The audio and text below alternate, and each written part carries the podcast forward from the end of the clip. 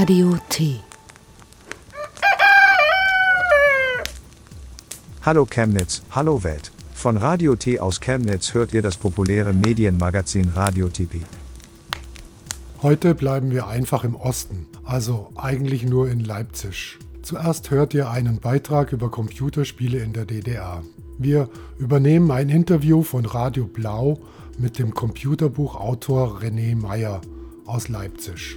Im Interview wird die Ausstellung Quantensprünge angesprochen, diese ist inzwischen geschlossen. Das Haus der Computerspiele ist ein Wandermuseum, wurde als weltgrößte Sammlung von Spielekonsolen ins Guinness-Buch der Rekorde aufgenommen und stellt regelmäßig auf Messen und Festivals aus. Nach dem Interview mit René Meyer senden wir einen Beitrag von Radio Corax über eine Ausstellung in Leipzig. Digitale Kunst seit 1859. Die Ausstellung Dimensions wird gesponsert von der US-amerikanischen Firma Palantir Technologies, die Software für Geheimdienste, Militär und die Polizei vertreibt. Dazu hat sich eine Initiative gegründet und einen offenen Brief über Artwashing veröffentlicht. Die Stiftung Kunst und Kultur e.V. als Veranstalter der Ausstellung Dimensions ist übrigens letztes Jahr aus Berlin-Tempelhof vertrieben worden. Am Ende des heutigen Radio Tipi Popcorn verkünden wir schließlich noch das Urteil, das diese Woche gegen einen international bekannten Hacker in Leipzig verkündet wurde. Viel Spaß im digitalen Osten.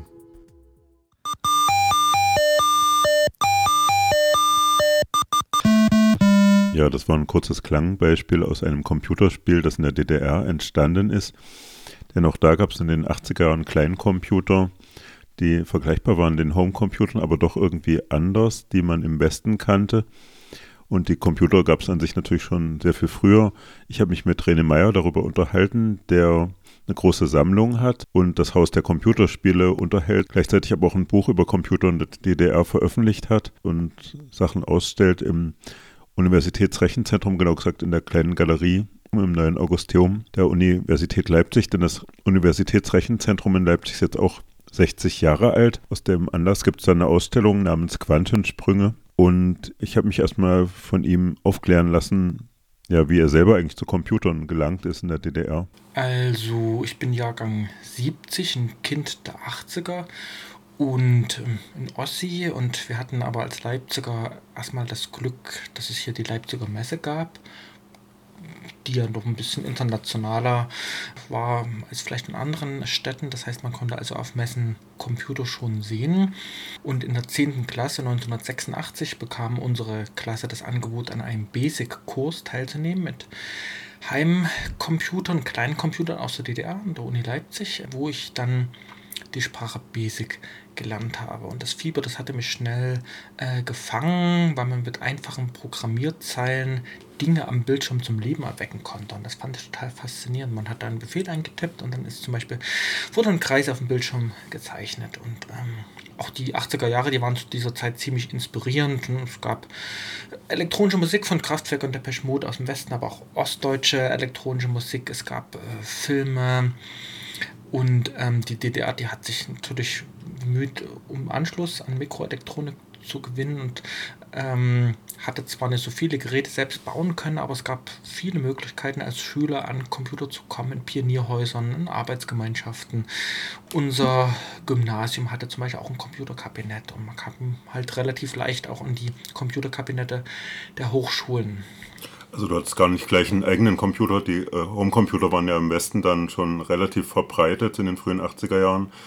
Das war bei dir wahrscheinlich dann nicht der Fall, du hast dann wahrscheinlich erstmal warten müssen, hattest du deinen ersten eigenen Computer dann eigentlich zu Hause? Überhaupt nicht, weil das bei weitem zu teuer war, ne? Also die DDR-Computer, die konnte man nicht kaufen, wenn man sie hätte kaufen müssen, dann zu Preisen so von 2.000, 3.000 Ostmark und ein C64, entweder mit Westgeld, aus dem Intershop beispielsweise oder von Westverwandten mitgebracht. Die Möglichkeit hatte ich nicht. Oder eben halt auch für viele tausend Ostmark gekauft. Und das war für mich als Schüler völlig unmöglich, aber es gab eben halt die Möglichkeit, eigentlich jeden Tag in die Computerkabinette zu gehen, von denen ich dann so nach und nach immer mehr kennenlernte, und irgendwann hat man immer ein freies Plätzchen gefunden, und die hatten zum Beispiel auch den Vorteil, dass man seine Programmlistings ausdrucken konnte oder irgendwelche Dokumentationen, was ja auch ein schwieriges Thema war, also etwas auszudrucken und teilweise auch an einen Farbfernseher, was eben halt auch so ein Problem war. Also ich hatte zu DDR-Zeiten überhaupt keinen eigenen Computer, aber eben halt jeden Tag Zugang zu Rechentechnik in den Einrichtungen. Jetzt ist ja am Dienstag auch ein Vortrag von dir im Augusteum, also als Teil des Universitätsrechenzentrums, das jetzt ein bisschen mehr als 60 Jahre alt geworden ist. Also bist du damals auch quasi in das Universitätsrechenzentrum gegangen? War das da schon zugänglich für dich? Also ich bin froh, dass ich über Computerspiele in der DDR genau an dem Ort schreiben kann, wo ich sprechen kann, wo ich in den 80er Jahren in den Kabinetten war. Ich war nie in den so heiligen Hallen, aber es gab auch schon damals in den 80er Jahren ungefähr so ein halbes Dutzend Rechenkabinette. So jedes Institut hatte so seinen kleinen eigenen Raum mit Kleincomputern, mit KCs, und das hat mir auch völlig gereicht. Es gab natürlich auch so große, sicher gab es auch Bürorechner oder zum Beispiel so. Also gerade Universitäten hatten ja auch teilweise millionenschwere, leistungsfähige Großrechner. Aber wir haben eben halt diese kleinen Computerkabinette völlig genügt, und davon kannte ich allein an der Uni Leipzig so 3, 4 verschiedene, und dann hatte auch zum Beispiel die Volkshochschule Leipzig, die an dem gleichen Ort damals war, wie sie heute noch ist, in Raum mit kleinen Computern, und dann gab es auch das eine oder andere Pionierhaus oder unsere EOS, das Gymnasium. Also gab es sozusagen verschiedene Möglichkeiten, an Computer zu kommen. Jetzt hast du auch schon von Großcomputern erzählt. Wie sind denn die Computer überhaupt in die DDR gekommen? Also was waren so die Fabrikationsstandorte dann in vielleicht in den 50er Jahren für DDR-Computer? Also man glaubt es gar nicht, aber es gab irrsinnig viele Betriebe in der DDR, die Computer gebaut haben. Man kennt natürlich den Namen Robotron, übersieht aber oft, dass es nur eines von vielen Kombinaten war, die Computer gebaut haben. Gab so praktisch so 3 große Kombinate, Robotron Dresden, Carl Zeiss Jena und Mikroelektronik Erfurt. Und da entstanden viele Bürocomputer wie der PC 1715, die beiden kleinen Computerserien von Robotron Dresden und von Mikroelektronik in Mühlhausen, in diesem Fall KC-85. Und dann gab es auch so Selbstbaucomputer von Robotron Risa und noch einige andere Computer, auch zum Beispiel Schachcomputer.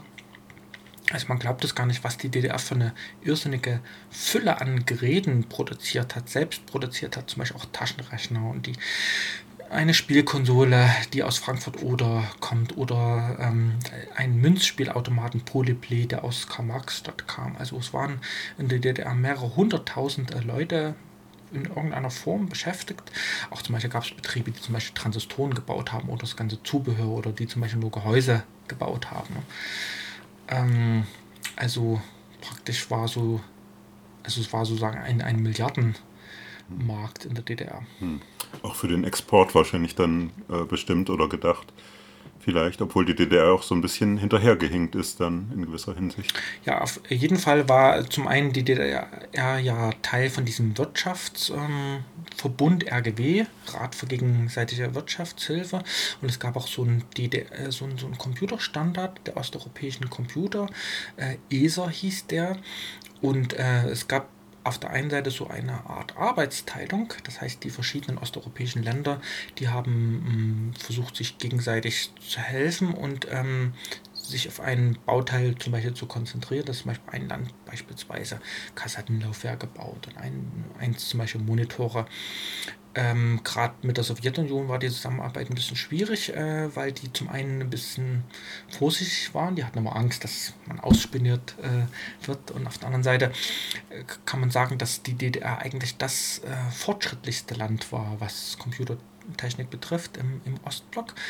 Und die hatten aber 2 riesige Probleme. Zum einen gab es ja das Embargo, das Hightech-Embargo, was verhindert hat, dass moderne Rechentechnik vom Westen in den Osten kam. Das heißt, da man zum Beispiel einen relativ leistungsfähigen Grafikcomputer haben wollte, wie auch nur ein Commodore Amiga in Mitte der 80er Jahre, musste das so illegal passieren. Und zum anderen hatte die DDR ja keine Devisen, also kein richtig wertvolles Westgeld, sondern eben halt nur die wertlose DDR-Mark. Und das führte dazu, dass man so Ende der 70er Jahre gesagt hat, wir müssen jetzt alles selbst entwickeln, also wir müssen lernen, Computer selbst zu bauen, und haben da Milliarden hineingesteckt in ein Unterfangen, was so ein bisschen auch kritisch angesehen wird, weil die DDR, die hat zwar Computer gebaut, die auch noch heute funktionieren, nach 40 Jahren, aber auf der einen Seite nur in relativ kleinen Mengen. Zum Beispiel wurden in der ganzen DDR-Zeit vielleicht so 25.000 Kleincomputer gebaut, währenddessen im gleichen Zeitraum unter Bundesrepublik knapp so 3 Millionen Commodore 64 verkauft worden sind. Also der Größenunterschied, der war absolut irrsinnig. Und zum anderen waren die Geräte irrsinnig teuer und wurden, ja, also waren also überhaupt nicht wirtschaftlich. Und trotzdem wurden viele Dinge exportiert, aber bei Computertechnik eher in den Ostblock, zum Beispiel in die Sowjetunion wurden ziemlich viele Bürocomputer exportiert, aber auch in den Westen teilweise, zum Beispiel Taschenrechner oder Drucker wurden zum Beispiel auch über den Quellekatalog auch in der Bundesrepublik angeboten, Marke Präsident zum Beispiel oder MBO. Also es ist nicht ganz so richtig, diese Kleincomputer KC-85 oder KC-87 mit den westlichen Homecomputern zu vergleichen, weil die auch eben nicht so leicht zugänglich waren dann. Wahrscheinlich sind die Leute dann doch auf anderem Wege an Computer gekommen, sodass sie durch Westkontakte, Westverwandte vielleicht oder eben die Möglichkeit, sich selber einen Computer zusammenzulöten, davon hast du mir auch erzählt. Genau, also ich denke mir, dass in den Haushalten eher Westcomputer standen, weil man die über Intershop oder Westverwandtschaft relativ leicht bekommen konnte. Aber auf der anderen Seite glaube ich, dass mehr Leute mit Ostcomputern in Berührung kamen, einfach in diesen Computerkabinetten, in den Pionierhäusern, in den Schulen, war es eben halt relativ leicht. Also ich zum Beispiel habe in meinem ganzen Computerleben so gut wie keinen C64 gesehen oder keinen Atari, aber eben halt kam relativ leicht an die DDR-Kleincomputer ran, weil die eben halt in den Kabinetten standen. Und die DDR hat, wie gesagt, sich Mühe gegeben, dass man diesen Zugang auch bekommt durch Kooperationen zwischen Schulen, Betrieben, durch irgendwelche große, also zum Beispiel auch die Volkshochschule Leipzig hat schon zu DDR-Zeiten eine ganze Reihe von Kursen gegeben, wie Basic programmieren und so anderes. Das war auch eine Entwicklung im Westen erst, ich glaube 1982 oder so, haben diese Commodore 64s auch noch so 700 oder 800 Mark gekostet, und dann gab es so einen Preisverfall bei den C64s, der dann auch erst vielen ermöglicht hat, die überhaupt zu kaufen. Auch da sind viele durch die Computerkabinette auch im Westen sozialisiert worden, so unterschiedlich war das dann vielleicht dann doch zu einem bestimmten Zeitpunkt nicht, obwohl ab Mitte der 80er wurden die Computer eben dann doch schlagartig viel billiger im Westen und haben dadurch auch so einen Massenmarkt erreicht dann langsam. Es war vielleicht auch ein Problem bei den Ostcomputern, dass die mit 16 Kilobyte Arbeitsspeicher, wie der KC-85, glaube ich, dann doch einen sehr kleinen Arbeitsspeicher hatten im Vergleich zu den damals schon massenüblichen West-Home-Computern mit 64 Kilobyte. Oder hat das nicht so eine Rolle gespielt, der Arbeitsspeicher, weil man die auch vielleicht dann erweitern konnte? Also man sagte immer, dass die Computertechnik um Jahre hinterherhing, und das ist natürlich auch richtig, aber es spielt dann natürlich nicht so eine große Rolle. Nehmen wir zum Beispiel mal einen Bürocomputer, zum Beispiel heute, ob ich jetzt an einem Bürorechner von heute sitze oder von vor 5 Jahren oder vor 10 Jahren, das spielt eigentlich überhaupt keine Rolle. Und die DDR, die hatte am Ende dann auch Bürocomputer mit Festplatte und mit Diskettenlaufwerken und lief unter DOS, und das finde ich also nicht, dass es so eine super große Rolle spielte. Auch so der Mangel, da hat man eben halt dann Wege gefunden, eben halt durch diese Computerkabinette oder zum Beispiel auch Lager. Es gab zum Beispiel an der Universität Leipzig ein Mathe-Lager, was es übrigens heute immer noch gibt, und das wurde dann auch teilweise in ein Computerlager umbemünzt. Oder es gab eben halt so vielfältige Möglichkeiten, und die DDR, die hat sich geradezu rührend darum gekümmert, dass man sozusagen geschult wird. Es gab Computersendungen im Fernsehen, es gab Radiosendungen über Computer, es gab Programmierwettbewerbe, es gab ja noch diese die Messe der Meister von Morgen, wo es so Wettbewerbe gab. Und man hat es also sozusagen versucht zu unterstützen, und das war auch für mich eine ziemlich unschuldige und unpolitische Sache. Also da war nichts Politisches daran, das ging nur um das Entdecken, und das war eben halt, fand ich schön. Und ich glaube, die DDR, die hat uns machen lassen, Weise vielleicht gesehen haben, das ist eben halt nützlich. Ne? Man muss aufholen, man muss sozusagen sich technologisch bilden, man braucht erstmal die Geräte und braucht aber auch Leute, die mit den Computern umgehen können. Zu was für Ergebnissen hat das dann bei dir geführt? Du hast dann mit Basic rumprobiert. Was hast du dann so programmiert damals? Also ich habe, als mich dann das Computerfieber gepackt hatte, habe ich nach allen möglichen Wegen gesucht, um an Informationen zu kommen. Es gab zum Beispiel Bücher mit kleinen Basic-Programmen, es gab Zeitschriften, es gab und gibt die deutsche Bücherei, wo man auch relativ leicht an westliche Computerliteratur kam. Das heißt, ich bin also in die deutsche Bücherei gegangen und habe mir so Fachbücher anschauen können, wie der Prozessor programmiert wird. Ich hatte regen Erfahrungsaustausch mit anderen Programmierern. Wir haben uns zum Beispiel Postkarten geschrieben oder haben uns getroffen. Das war eine ganz andere Zeit als heute. Heute lädt man ein Spiel aus dem Internet. Damals ist man zum Beispiel mit dem Zug nach Jena gefahren mit Tonbandkassetten und hat die dann so überspielt. Und ich habe erstmal so kleine Spielereien gemacht, so grafische Spielereien, weil man da am ehesten Feedback am Computer bekommt. Ne? Man tippt ein paar Befehle ein und dann passiert irgendwas, und habe dann so kleine Spiele geschrieben und so kleine Tools. Habe dann nach Basic die wesentlich kompliziertere Programmiersprache Assembler gelernt, Maschinensprache, um den Prozessor direkt zu programmieren, womit man dann schnellere Programme bekommen kann. Und habe dann nach einigen kleinen Basic-Spielen, oder das letzte Spiel war doch ein bisschen größer, an einem Maschinenspiel gearbeitet, und dann kam die Wende und meine Spieleprogrammierkarriere, die war vorbei, weil man dann eben halt an wesentlich leistungsfähige Rechner kam. Ne? Das war so 1990, da war der PC schon, also omnipräsent, und das war dann auch so der erste Rechner, den ich mir gekauft hatte nach der Wende, ein PC, und das war natürlich dann viel komfortabler mit Festplatte und Disketten und sowas. Du hast auch 2019 das Buch Computer in der DDR veröffentlicht, und da erzählst du auch von Raimo Bunsen. Lustigerweise habe ich den als Sänger der Band Sergeant Weißflog kennengelernt. In den 90er Jahren waren die aktiv so mit elektronisch ein bisschen angehauchten Hardcore-Punk, und der hat aber auch Spiele programmiert. Wie hast du Raimo Bunsen kennengelernt, und was hat er da für Spiele programmiert und wie hat er die verteilt, vertrieben? Wenn ich mich recht entsinne, haben wir uns kennengelernt. Irgendwo habe ich eine Anzeige gelesen, verkaufe mein neuestes Spiel für 5 Mark oder so auf Kassette. Und da bin ich zu ihm hingefahren, habe geklingelt, einfach so. Und da hat er mir sein Spiel geschenkt, und wir haben uns unterhalten und haben uns dann oft getroffen, hatten oft Kontakt.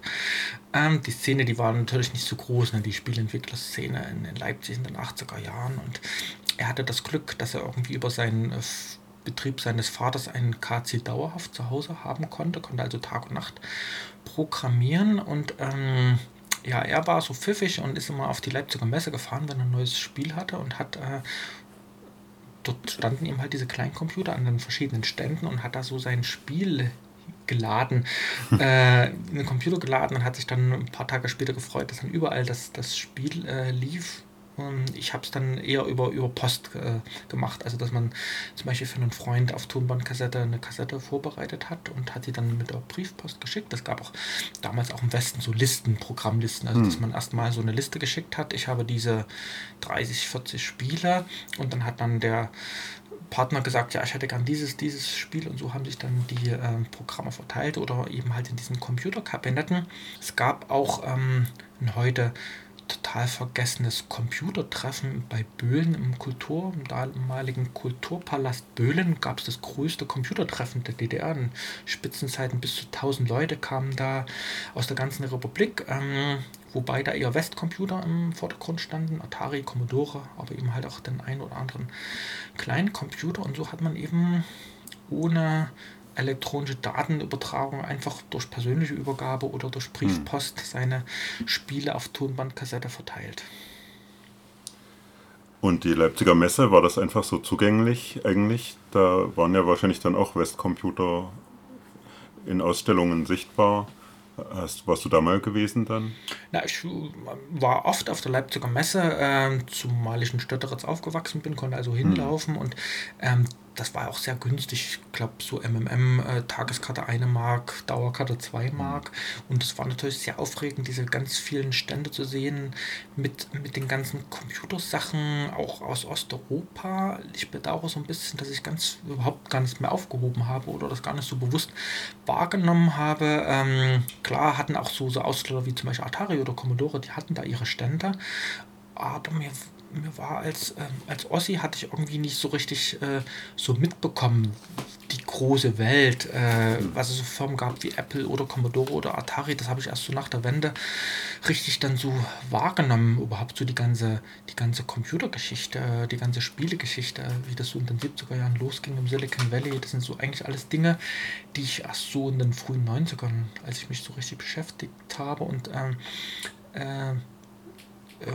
eben halt nachgelesen habe, weil die DDR-Computer, die haben eigentlich ziemlich wenig über Silicon Valley und Apple und IBM geschrieben, dann eher über irgendwelche sowjetischen Großrechen oder über die Erfolge der ostdeutschen Mikroelektroniktechnik. Aber es ist auch so, dass zum Beispiel in Bezug auf Computerspiele war die DDR eigentlich ziemlich offen. Also hat das unterstützt, Computerspiele, selbstentwickelte waren gut, es gab auch offizielle Spiele, die entwickelt worden sind, aber westdeutsche Computerspiele waren allesamt böse. Also wenn man in den 80er Jahren im neuen Deutschland etwas über Computerspiele aus dem Westen gelesen hat, dann waren das immer irgendwelche Nazi-Spiele, Ballerspiele, Killerspiele, also das war eben halt so ganz böse und man hat natürlich versucht, nicht zu sehr über die westlichen Computererfolge zu sprechen, dann eher über die sowjetischen Rechner oder sowas. Welche Rolle haben Zeitschriften gespielt? Also ich kenne die Funkamateur, aber was für Zeitschriften gab es, oder haben Zeitschriften eine Rolle gespielt? Es gab ja auch Radio, zum Beispiel DT64. Was für Medien haben eine Rolle gespielt, um eben Computer weiter zu popularisieren? Auf jeden Fall in erster Linie Zeitschriften, denke ich. Da gab es eine ganze Menge. Zum einen erstmal die reinen Computerzeitschriften, wo es auch nicht so viele gab. MP, Mikroprozessortechnik und Kleincomputertipps. Die erschienen, glaube ich, einmal im Vierteljahr mit so kleinen Listings. Und dann gab es aber auch Magazine wie zum Beispiel Jugend und Technik oder Orania, die halt hin und wieder mal was über Computer geschrieben haben, oder Praktika, Praktikus, so ein kleines Selbstbaumagazin, wo man zum Beispiel auch lernen konnte, wie man so seinen Heimcomputer um eine Maus oder so erweitert. Und das waren ja zu einer Zeit, als es noch kein Internet gab, ja eigentlich die maßgeblichen Informationskanäle. Dann gab es in Leipzig einen Computerclub Leipzig, da war ich aber, glaube ich, noch zu jung dafür, so als Schüler, um mich auch so für ernsthafte Dinge zu interessieren, und es gab auch ziemlich viele Konferenzen. Das habe ich erst in den letzten Jahren mit Erstaunen festgenommen, indem ich diese alten Magazine nochmal so durchgesehen habe, wie irrsinnig viele Konferenzen es so gab, eher für den beruflichen Anwender, zum Beispiel auch zu Themen wie man den Computer in der Schule einsetzt, sowas, ne? So pädagogische Kongresse oder so Anwendungen, Softwarebörsen. Und dann gab es auch Fernsehsendungen und Radiosendungen, wo witzigerweise auch zum Beispiel Computerprogramme übers Radio übertragen worden sind, als Geräusche, so die man auf Tonbandkassette aufgenommen hat und hat die dann in den Computer eingelesen. Aber für mich waren das eher so Magazine wie Jugend und Technik oder halt MP Mikroprozessortechnik oder eben halt das ein oder andere Buch. Es gab auch eine ganze Menge Bücher in der DDR mit, wie gesagt, Beispielen, mit Basic-Beispielen zum Abtippen, die man dann so verändern konnte, auch so mit kleinen Spielen, die man so verändern konnte. Jetzt bist du am Dienstag zu diesem Vortrag im Augusteum, da geht es um Computerspiele in der DDR, aber auch um Computerkunst, was ja auch so ein Bereich ist, der eine ziemlich extreme Entwicklung durchgemacht hat. Also ich war jetzt in Kassel und da gibt es ja auch den Studiengang Kunst, wo man im Bereich visuelle Kommunikation dann inzwischen auch Games studieren kann, so an der Kunsthochschule. Das gibt es inzwischen ja auch an der HGB und an der Burg Giebichenstein, glaube ich, so computeraffine Studiengänge. Aber was würdest du sagen, was hat Computerkunst damals in den 80er Jahren ausgemacht? Das war ja auch technisch sehr eingeschränkt. Also die Möglichkeiten, die die Computer vorgegeben haben, haben wahrscheinlich auch so ein bisschen ja, die Art der Computerkunst dann mitbestimmt. Also so ein Name, den du in deinem Buch nennst, ist Gerd Bartnick zum Beispiel, der so Grafiken gemacht hat. Ja, was denkst du über die Computerkunst der 80er Jahre? Also in welche Richtungen gingen da die Bemühungen? Ja, Wie du gerade gesagt hast, ist Computerkunst immer abhängig von dem Gerät, was es so kann. Und Computerkunst und Computerspiele gibt es eigentlich schon so lange, wie es Computer gibt. Und man hat damals sehr viel mit Algorithmen gearbeitet. Also heute, wenn man heute ein Bild malt, dann hat man ein Grafiktablett und zeichnet sozusagen eine Vollbildgrafik. Man hat einen ganzen Bildschirm, kann jeden einzelnen Bildpunkt zugreifen, kann da irgendwas malen.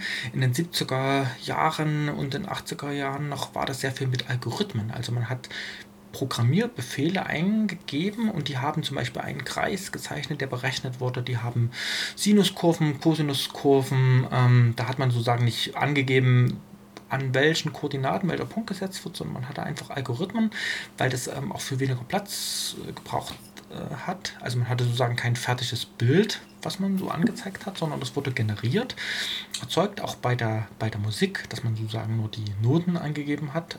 Heute hat man zum Beispiel in einem Spiel eine MP3-Datei, also irgendwas Fertiges, wenn das man früher so Noten eingegeben hat und die haben dann mit relativ wenig Speicherplatz tolle Melodien erzeugt. Und also zum einen waren das eben halt so Algorithmen wie zum Beispiel irgendwelche Rechtecke, Parallelogramme oder Trapeze oder Kreise, sowas, das ist das eine.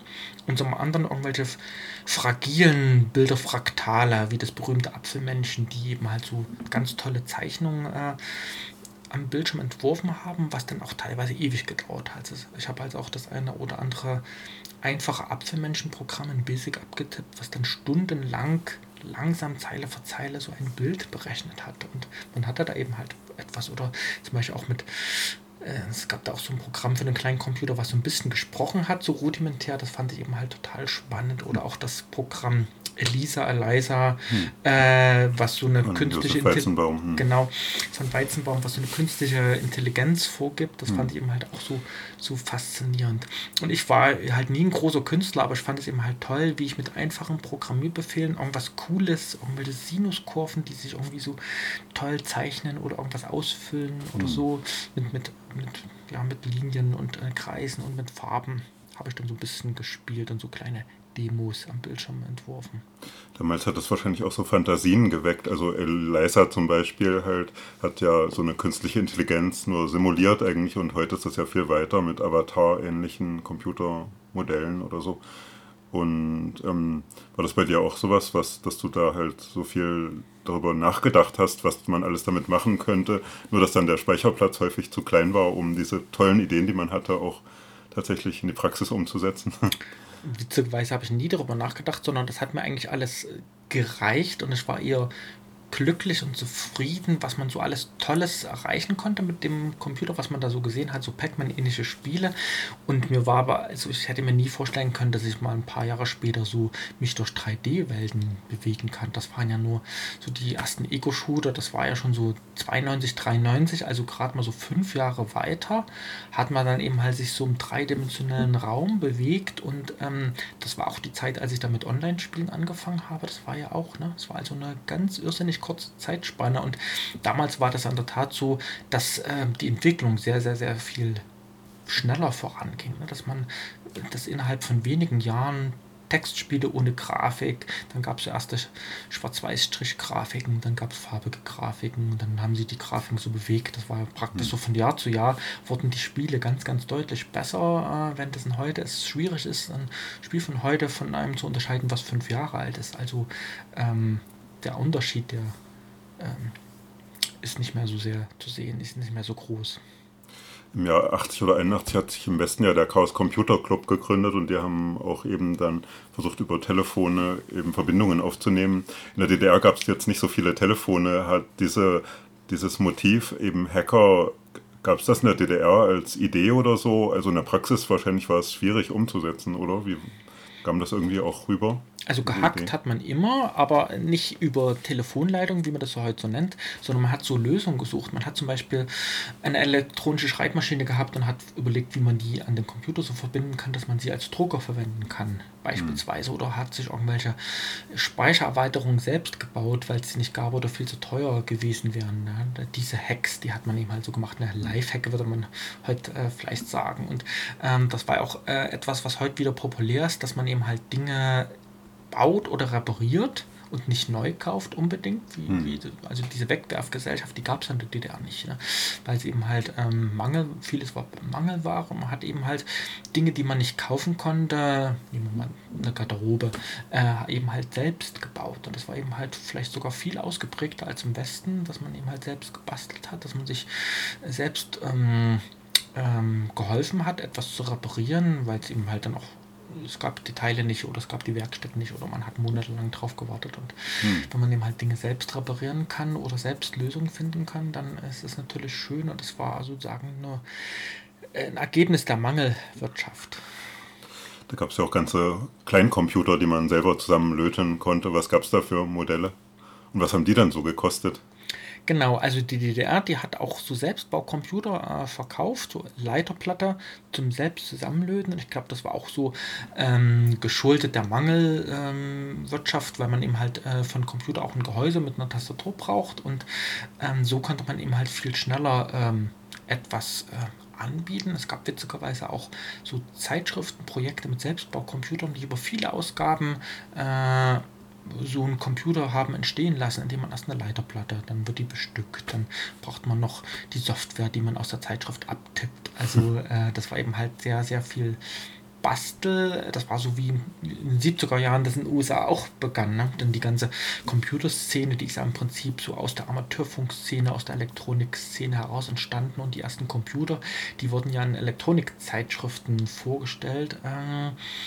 Und die DDR, die hat das so mit Jahren Verspätung dann auch so gemacht, dass man eben halt so vieles sich selbst zusammengebaut hat, dass man seine Leiterplatte dann selbst bestückt hat mit irgendwelchen Kondensatoren und Prozessoren und Speichern und so. Und also vor allem ist es ein Vortrag halt über Computerkunst und Computerspiele und da werde ich eben halt über Dinge erzählen, über die wir so gerade geredet haben und werde auch so ein bisschen demonstrieren, wie man so mit einfachen Basic-Befehlen so kleine Computergrafiken machen kann und baue so vielleicht 3-4 Kleincomputer aus der DDR auf, wo man einerseits spielen kann, also die DDR-Spiele ausprobieren kann, aber auf der anderen Seite eben halt auch selbst mit kleinen Basic-Befehlen irgendwas am Bildschirm machen kann. Was war dein Lieblingsspiel von damals? Hast du eins? Also ist ein Leipziger Spiel von Raimo Bunsen, den wir schon erwähnt haben, Ben Geppi. Das ist wirklich immer noch faszinierend, macht immer noch viel Spaß mit seiner Einfachheit. Man kann diese ganzen DDR-Computerspiele übrigens alle auch im Internet sehen und spielen. Da gibt es Möglichkeiten über den Webbrowser, ohne dass man irgendwas installieren muss. Und da kann man mal so ein bisschen schauen, was es so gab. Ist ja verbunden mit der Ausstellung in der Galerie, die man dann auch sieht. Also sozusagen Kombinationen, Vortrag, Dinge zum Ausprobieren und die Ausstellung, die kann man sich dann auch anschauen. Hast du auch noch was dazugelernt über 60 Jahre Universitätsrechenzentrum, also Dinge, über die du dann auch gestaunt hast? Da?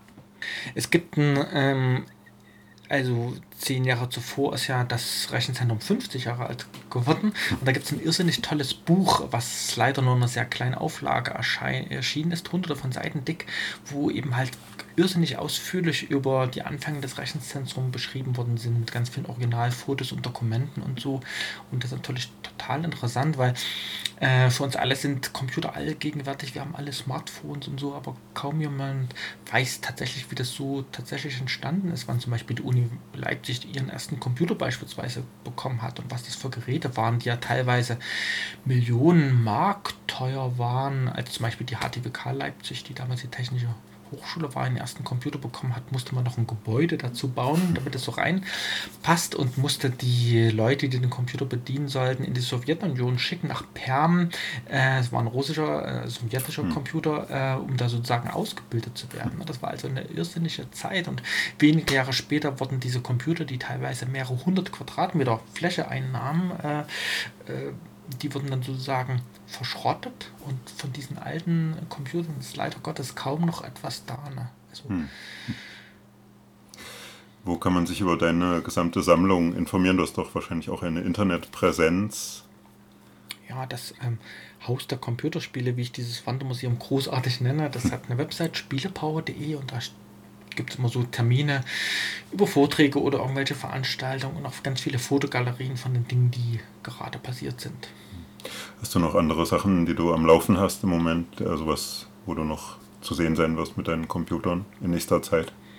ein paar Tage später im Haus des Buches einen Vortrag über ein ähnliches Thema, über das Science-Fiction-Filmjahr 82, was so eins der coolsten Jahre für Nerds überhaupt war, weil da Filme wie E.T. und Tron und Blade Runner erschienen sind und das Ding aus einer anderen Welt und einige andere. Und da rede ich über 82 und wie diese Filme gemacht worden sind, teilweise mit Computern wie Tron, aber ganz oft auch noch mit Bauten und Miniaturen wie Blade Runner oder eben mit, im Fall von E.T. mit einer elektronisch gesteuerten Puppe oder mit Menschen, die da reingeschlüpft sind, und das hoffe ich auch, dass Zuhörer das interessieren wird. Gab es auch gute DDR-Science-Fiction-Filme eigentlich?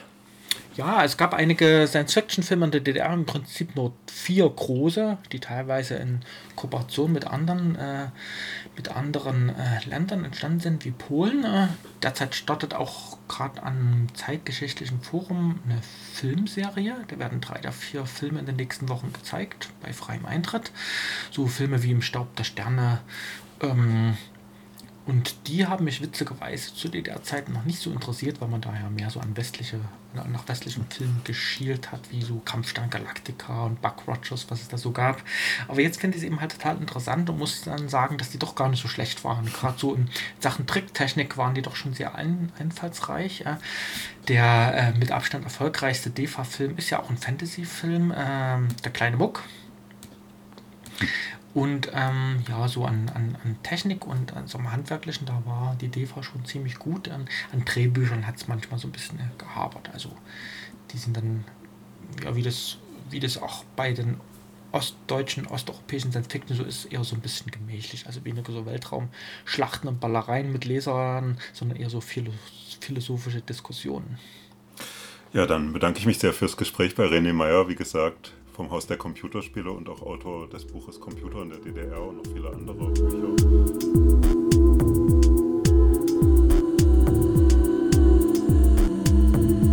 Es soll jetzt im weitesten Sinne um KI und oder vielleicht vielmehr noch um das Größere, was auch damit zu tun hat, gehen, um das Digitale, und zwar um digitale Kunst. Seit Ende April ist in den Pittler-Werken im Norden von Leipzig digitale Kunst im Großformat zu sehen. Die Ausstellung, die stadtübergreifend immens beworben wird, nennt sich Dimensions, Digital Art since 1884. Oder, 48, ach wie auch immer, andersrum. Auf jeden Fall werden 60 internationale Kunstwerke gezeigt in spektakulärer Industriearchitektur, so die Selbstbeschreibung dieser Ausstellung. Womit die Dimensions-Ausstellung auch wirbt, ist ihr Großsponsor Palantir. Palantir Technologies ist ein US-amerikanisches Datenanalyseunternehmen, das unter anderem Software für Geheimdienste, Militär und die Polizei vertreibt. Dabei überschreitet das Unternehmen mit seiner Software auch immer wieder ethische und gesetzliche Grenzen in den USA, aber zum Beispiel auch in Deutschland. Der Name Palantir ist da auch wenig subtil gewählt. Das Unternehmen ist nach der Kristallkugel benannt, die der böse Zauberer Saruman verwendet, um seine Gegner auszuspähen. Das Unternehmen, das ist schon lange in der Kritik für seine Überwachungssoftware oder auch für die kürzlich vorgestellten ChatGPT-gesteuerten Kampfdrohnen, die es da oder Software dafür vertreibt. Und genau diese zweifelhafte Firma, die nun Tools für den gläsernen Menschen erarbeitet, gibt sich als Liebhaber von Kunst und Kultur und fördert diese im großen Rahmen mit der Ausstellung Dimensions in Leipzig. Das stößt nun zahlreichen Menschen aus dem Feld der digitalen Kunst und Kultur sehr auf. Und unter dem Titel Artwashing Leipzig ging vor einigen Tagen eine Website mit einem offenen Brief online, in dem genau dieses Sponsoring der Dimensions-Ausstellung problematisiert wird. Zahlreiche Künstlerinnen und WissenschaftlerInnen haben diesen Brief auch schon unterschrieben, und über diesen offenen Brief und die Kritik also an der Dimensions-Ausstellung möchte ich nun sprechen, und zwar mit Charlotte Eifler und Francis Hunger von Artwashing Leipzig.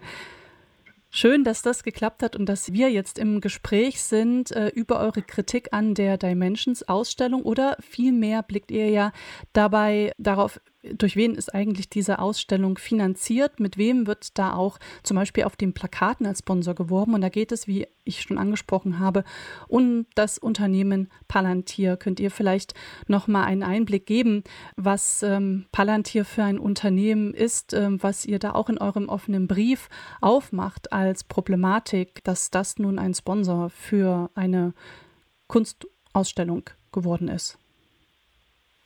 Also vielleicht ganz kurz, Palantir ist eine Überwachungssoftware, könnte man sagen. Die bringt Daten zusammen, die nicht zwangsläufig zusammengehören.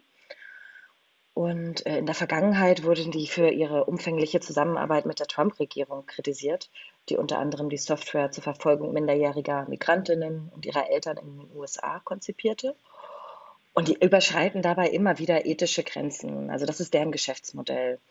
Und greifen tatsächlich aber auch staatliche Gelder ab, um ihre Software weiterzuentwickeln. Und das versuchen die natürlich jetzt auch in Deutschland. Und gleichzeitig versuchen sie durch diese Kampagne ihr Image wieder aufzubessern. Und Francis, möchtest du noch was sagen? Ja, es ist also sozusagen der aktuelle Anlass ist, dass es am 16. Februar gab es vom Bundesverfassungsgericht ein Urteil zu den Polizeigesetzen in Hessen und auch in Bayern, die beide auch mit dem Einsatz der Software von Palantir verbunden sind. Und da wurden eben Teile dieses Einsatzes als verfassungswidrig eingestuft. Das betrifft vor allen Dingen eben dieses Zusammenführen von unterschiedlichsten Datenbeständen, die eben aus ganz bestimmten Gründen voneinander getrennt bleiben sollen, aus Datenschutzgründen, um eben sowas wie eine Rasterfahndung nicht zu ermöglichen. Und das wurde quasi einfach durch die Alltagspraxis der Softwareverwendung gezielt unterlaufen, bis sich da eben auch die Zivilgesellschaft aufgemacht hat und quasi gegen diese Art der Verwendung geklagt hat. Und nun sponsert ja ausgerechnet diese Firma, also Palantir, über die ihr hier gerade informiert habt, eine Kunstausstellung in der Stadt Leipzig. Dimensions, ja so der Titel der Ausstellung, wird da nicht staatlich, sondern eben ausschließlich privat durch den Verein Stiftung für Kunst und Kultur finanziert und vor allem eben durch das Sponsoring von Palantir, aber auch durch die Deutsche Telekom. Wie geht das für euch zusammen? Charlotte hatte das ja schon auch kurz angerissen, nämlich Unternehmensgelder oder überhaupt, so Palantir fördert wiederum freie Kunst. Ja, das ist also ein gängiges Muster. Das kennt man auch schon von Gazprom zum Beispiel. Also in diesem Fall geht es darum, oder ist es tatsächlich die Situation, dass es privat gefördert wird, diese Ausstellung, also durch den Verein, der getarnt ist als Stiftung von Walter Smerling, Palantir und der Telekom. Staatliche Gelder sind da, wissen wir nicht genau, aber wahrscheinlich nicht geflossen. Ganz im Gegensatz aber zu vielen anderen Kampagnen, die Walter Smerling, der das Ganze eingeleitet hat in Leipzig, sehr wohl staatliche Gelder eingestrichen hat für vermeintlich öffentliche Kunstprojekte, die aber ohne Ausschreibung, ohne Jurybewertung, also ohne legales Verfahren stattgefunden haben. Und jetzt hat sich diese Melange, also Walter Smerling, Palantir, in Leipzig eben hingesetzt. Und was in dieser Ausstellung nicht passiert, ist ein kritischer Blick auf Digitalität. Und das ist, womit wir uns jetzt, Francis, ich, aber auch die drei anderen, mit denen wir den Brief geschrieben haben, Su Yushin, Gabriel S. Moses und Alexa Steinbrück, beschäftigen uns genau mit diesen Themen. Also mit den Überwachungsmechanismen wie Racial Profiling, geopolitisch organisierten schlechten Arbeitsbedingungen und auch nicht zu vergessen die dramatischen ökologischen Folgen menschlicher Technologienutzung. Und all diese Punkte, die fallen mehr oder minder weg in einer Ausstellung, die vorgibt, 200 Jahre Digitalität oder Digitalitätsgeschichte zu erzählen. Genau. Könnt ihr vielleicht den Einblick darin geben, was denn da überhaupt erzählt wird über die Geschichte der digitalen Kunst in dieser Dimensions-Ausstellung? Also wer stellt da was aus? Vielleicht auch Francis?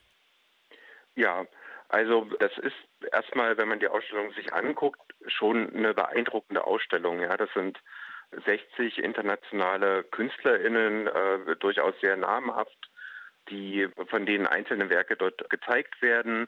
In der Industriearchitektur, wenn man das quasi ohne diesen Kontext sieht, dann beeindruckt das. Und das ist aber auch so ein bisschen das Ziel dieser Ausstellung. Also es geht darum, halt quasi Eindruck zu schaffen. Es gibt teilweise sehr, sehr große großformatige Installationen, was natürlich auch mit der Größe der Industriehallen zu tun hat. Aber das spielt schon so ein bisschen auch mit rein, dass wie auch die KuratorInnen der Ausstellung, dass die aus Paris, Österreich und noch einem weiteren Ort stammen, wie die das selber auch verkaufen, nämlich als spektakuläre Ausstellung. Und das ist, also da beginnt eben auch unsere Kritik, dass die sehr an so einem visuellen Spektakel interessiert ist und gesellschaftspolitische Folgen oder auch Ursachen von Digitalisierung außen vor lässt. Du kannst bitte deine Frage nochmal wiederholen, damit ich nochmal konkreter das...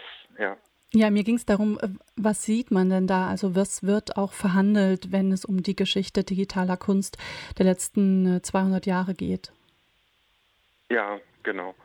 Also das sind durchaus auch historische Positionen zu sehen. Am bekanntesten sicherlich eine Arbeit von Namjoon Paik, die aus einer Sammlung stammt. Also einem Teil der KünstlerInnen kann man auch unterstellen, dass die sich nicht dagegen wehren konnten, dort gezeigt zu werden. Bei anderen, da sind wir vielleicht auch ein bisschen persönlich enttäuscht, dass sie sich dafür entschieden haben, in dem Kontext ihre Arbeiten zu zeigen.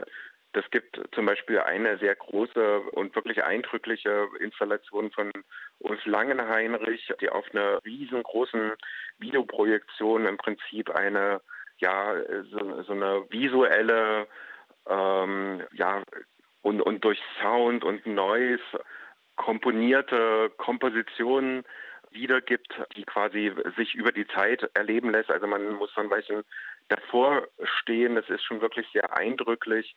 Dann gibt es andere auch installative Arbeiten, aber auch einfach einzelne Videokunstprojekte, die mehr oder weniger sich an diesem Thema Digitalität entlang hangeln. Wir haben uns die Ausstellung angeguckt, um uns auch erstmal eine Meinung bilden zu können. Und wir waren eben da über das Fehlen bestimmter Positionen, von denen wir auch wissen, dass es die gibt, sehr enttäuscht. Mhm. Genau, das Fehlen von Positionen, die eine gesellschaftskritische Haltung zu digitaler Technik und wie sie angewendet wird, einnehmen. Und ich habe auch schon rausgehört, dass sie auch kritisiert, dass für so eine Ausstellung, wenn sie da auch so ausschließlich privat gefördert wird, es dann auch kein transparentes Ausschreibungsverfahren gibt und man damit nicht nachvollziehen kann, wie kam das da eigentlich zustande? Wer hatte Zugang oder hat Zugang, da ausgestellt zu werden? Was macht das vielleicht auch für so einen Kunst- und Kulturmarkt für euch auch auf, wenn so Ausstellungen komplett durch private Hand und durch Großfirmen gefördert werden? Was genau entstehen dadurch auch so für Problematiken für eine Gesellschaft, die annimmt, dass Kunst und Kultur oder vor allem Kunst doch frei ist, auch sein sollte dann zum Beispiel von eigentlich so wirtschaftlichen Interessen, wie sie dann Palantir vertreibt, den ihr ja Artwashing, also das Reinwaschen durch Kunstförderung vorwirft? Ich glaube, also in dem Fall, wenn es privat gefördert ist, ist vielleicht auch nochmal eine ganz andere Baustelle, als wenn tatsächlich öffentliche Gelder fließen, wo tatsächlich einfach ein Verfahren, also ein Auswahlverfahren, eine Ausschreibung, daran geknüpft sein sollten. Es gibt als kleines Beispiel das Projekt Station to Station, wieder verwirklicht von dem Kunstimpressario Walter Smerling. Dort werden bundesweit an Bahnhöfen öffentliche Skulpturen aufgestellt. Da fließen Millionen öffentliche Gelder. Und es wird nicht entschieden, also weder werden die Bürgerinnen mit einbezogen, noch gibt es Ausschreibungen für Künstlerinnen, wer dort eigentlich etwas zeigt. Und nun wurde gerade in Berlin, ich glaube vor 10 Tagen oder 2 Wochen, eine riesige Skulptur am Berliner Hauptbahnhof installiert, die mit 1,5 Millionen gefördert wurde, wo man sich fragt, gut, dazu gab es keinen Diskurs. Das ist natürlich Aneignung öffentlichen Raums. Und das ist schon, finden wir uns schon in einer sehr problematischen Szene. Und hier in Leipzig ist das Problem, dass Firmen ihr Image versuchen reinzuwaschen oder aber auch den das Gespräch und den Diskurs prägen können über Digitalität. Also das Podium, das Auftaktspodium, da saßen tatsächlich wieder der CEO von Palantir, Alexander Karp, da saßen Sigmar Gabriel, wer saß da noch? Ich glaube, eine Kuratorin. Von der Telekom saß noch jemand dort. Also es war eine Mischung aus Wirtschaft und Politik und irgendwo konnte auch die Kunstszene noch 2, 3 Sätze sagen. Das ist natürlich problematisch, kritisieren wir total. Also wir kritisieren einfach, dass Ausstellungen, die eine entpolitisierte Geschichtsschreibung betreiben, nicht kritisch angeschaut werden. Und wir fordern das Entwickeln ethischer Leitlinien zur Förderung von Kunstausstellungen. Genau, vielleicht auch zu euren Forderungen nun zu kommen. Ja. Also eure Kritik an der Ausstellung Dimensions ist vielfältig, vielschichtig. Es geht dabei nicht nur um die Ausstellung und das Sponsoring und Artwashing selbst, sondern eben auch um den, der da das Ganze angerührt hat. Ihr habt den schon mehrfach genannt, Walter Smerling und sein Verein Stiftung für Kunst und Kultur. Und genau, das scheint nochmal auch eine eigene Personalie, eine eigene Problematik zu sein. Und aber in eurem offenen Brief benennt ihr das Ganze, was ihr da an der Ausstellung dann eben ja problematisch seht und stellt Forderungen auf.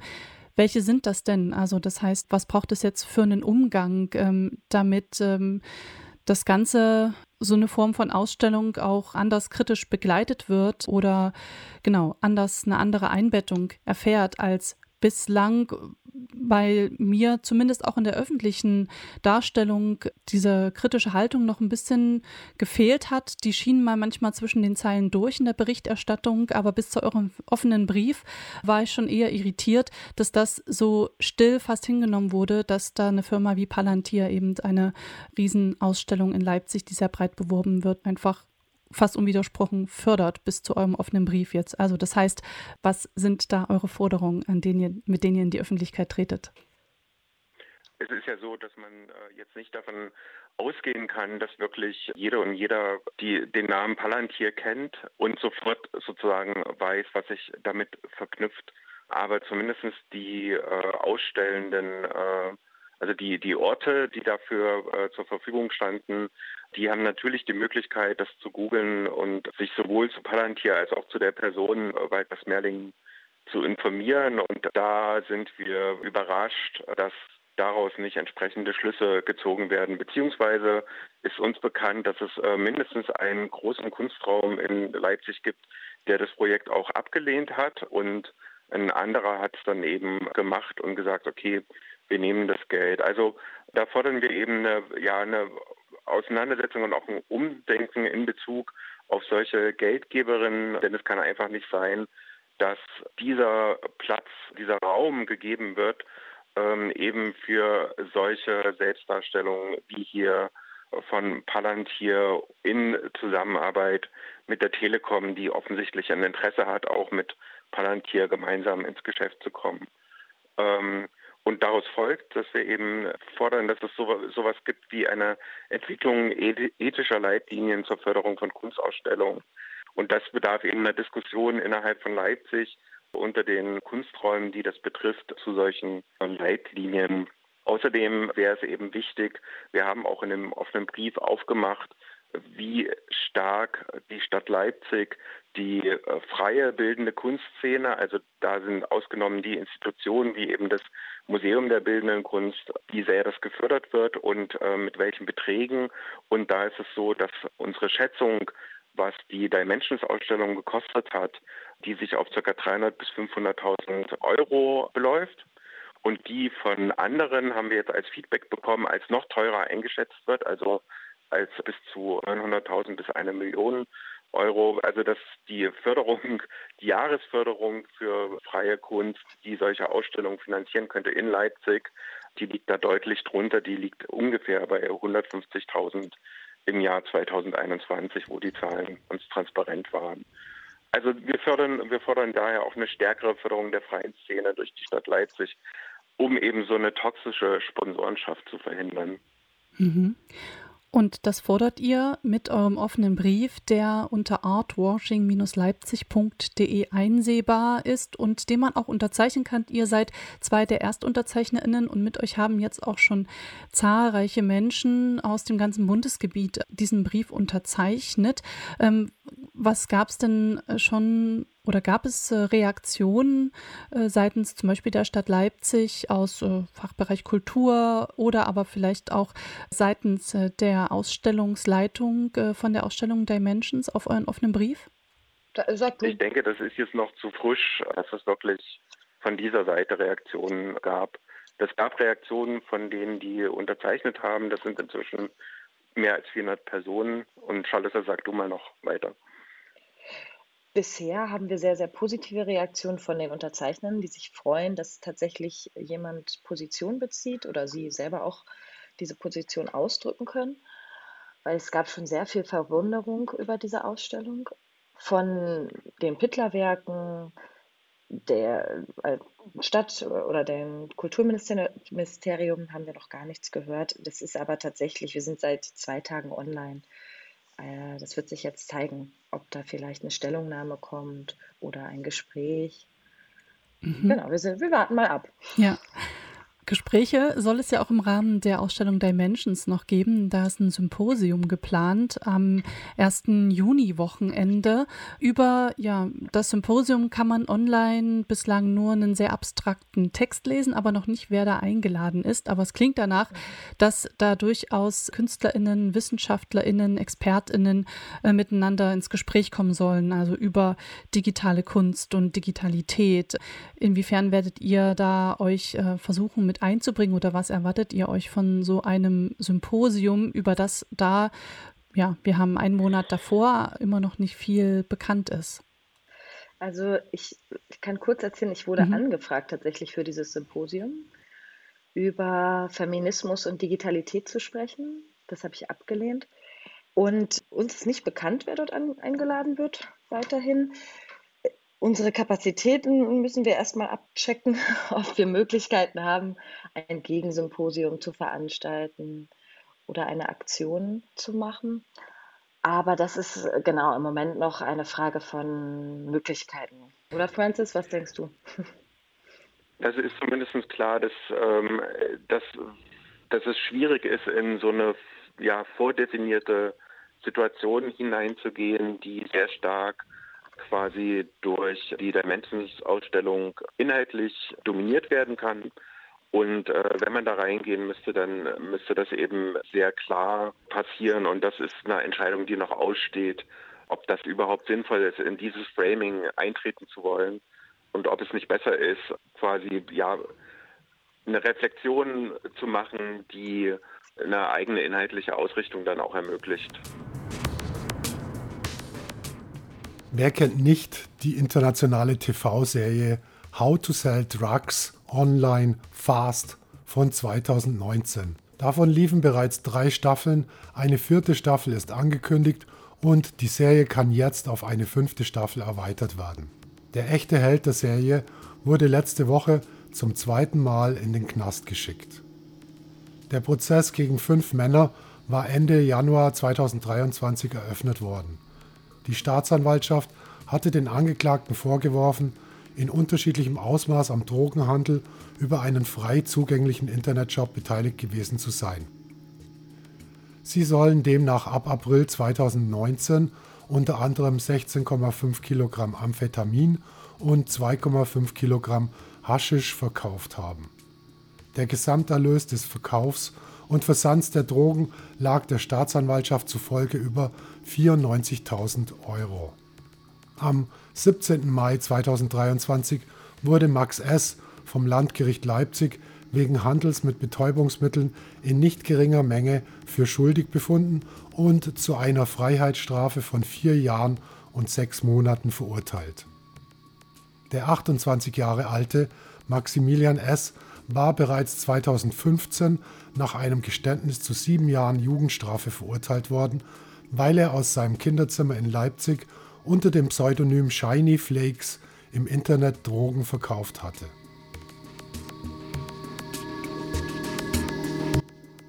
Vielen Dank an Air King Sounds für die Musik in dieser Sendung. Infos zu allen Radio Tipi-Sendungen findet ihr auf der Webseite von radiotipi.de. Dort gibt es auch Links zum Nachhören. Das Medienmagazin Radio Tipi gibt es jeden 4. Montag im Monat bei Radio T aus Chemnitz. Anregungen und Kritik gerne per E-Mail an redaktion@radiotipi.de. Moderation und Redaktion: Frieda. Wir wünschen euch ein stressfreies, langes Leben. Vielen Dank fürs Zuhören.